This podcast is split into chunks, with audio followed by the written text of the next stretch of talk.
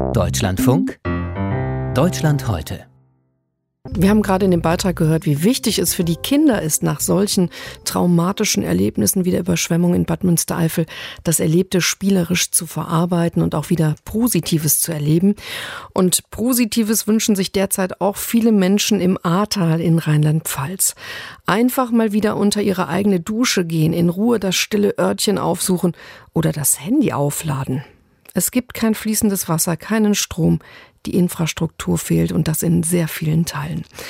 Im Ahrtal ist die Unzufriedenheit so groß, dass die dortigen Bürgermeister ihre Ministerpräsidentin Malu Dreyer und unsere Kanzlerin Angela Merkel explizit um Hilfe gebeten haben. Und zwar in einem offenen Brief. Und den haben Kommunalpolitiker soeben auf einer Pressekonferenz in Kreuzberg der Presse näher erläutert. Darüber möchte ich jetzt mit unserer Landeskorrespondentin Anke Petermann sprechen.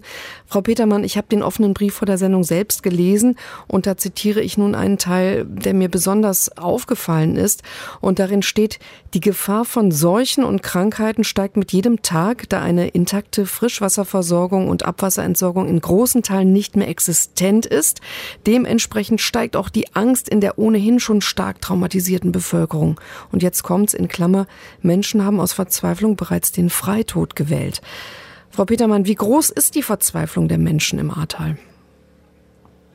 Also sie ist dort, wo das Ahrtal am meisten zerstört ist und wo der Aufbau am längsten dauert, wirklich groß, wobei die Polizei Koblenz diese gehäuften Suizide, die manche beobachten, nicht offiziell bestätigt hat. Aber die Einwohner sagen, natürlich ist es fürchterlich, lange ohne Trinkwasser und Abwasser zu leben. Mit anderen Worten, auf dem Dorfplatz das Dixie-Klo benutzen zu müssen. Und jetzt kommt einfach auch noch mal eine sehr schwere Phase nach diesem ganzen Aktionismus, der auch hinweggetröstet hat über die Verzweiflung, kommt jetzt einfach die Phase, wo auf, teilweise schon aufgeräumt ist, wo Häuser entkernt sind und wo jetzt die Frage Frage offen steht.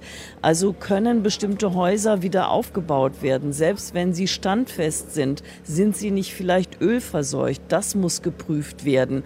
Oder komplett äh, verwüstete, weggerissene Häuser von der Flut, können die dort an diesem Standort wieder aufgebaut werden oder ist es gar nicht möglich, weil diese Flächen jetzt ähm, zum Hochwasserschutz äh, gehören?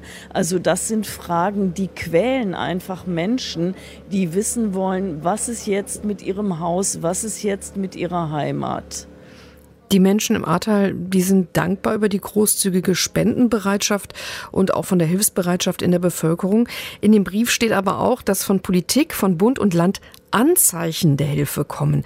Also was wünscht man sich mehr? Wie soll die Hilfe aussehen? Ja, so ganz klar gibt es Geld, aber was man wirklich auch braucht, ist komprimierte und koordinierte Hilfe beim Aufräumen und beim Wiederaufbau. Man braucht Ingenieure, man braucht Verwaltungsbeamte, die die Kommunen stärken in einer Zeit, in der der Wiederaufbau so zügig geplant werden muss, dass die Leute jetzt schnell Klarheit bekommen, ob sie bleiben können, damit sie nicht weiter verzweifeln und aus diesem Tal, das ja eigentlich ein ein blühendes Tal war mit viel Tourismus, dass sie dort nicht sich gezwungen fühlen, wegzugehen. In dem offenen Brief steht die zentrale Frage, wie soll sich unser geliebtes Ahrtal wieder erholen? Was wird da von Frau Dreier und auch von Frau Merkel gefordert?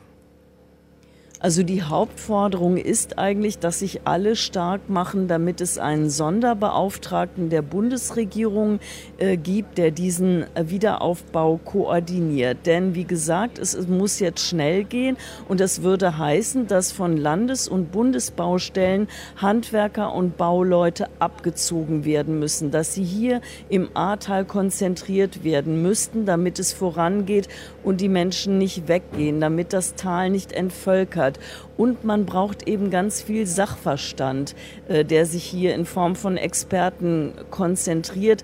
Man braucht eine Sonderwirtschaftszone mit starken steuerlichen Erleichterungen und Förderprogramme von Land und Bund, die jetzt nicht befristet werden, sondern die entfristet werden und bei denen die Eigenbeteiligung wegfällt. Und dafür braucht es eine zentrale koordinierende Stelle. Und da lassen Sie sich hier im Ahrtal auch nicht davon abbringen, selbst wenn Olaf Scholz, der Bundesfinanzminister, Finanzminister schon gesagt hat, diesen Sonderbeauftragten soll es nicht geben, weil der angeblich mehr für mehr Bürokratie sorge. Die Unzufriedenheit im Ahrtal ist groß, deshalb haben die dortigen Bürgermeister einen offenen Brief an Ministerpräsidentin Malu Dreyer und Kanzlerin Angela Merkel geschrieben, in der Hoffnung auf mehr Hilfe. Danke für die Hintergrundinformationen. Das war unsere Landeskorrespondentin Anke Petermann.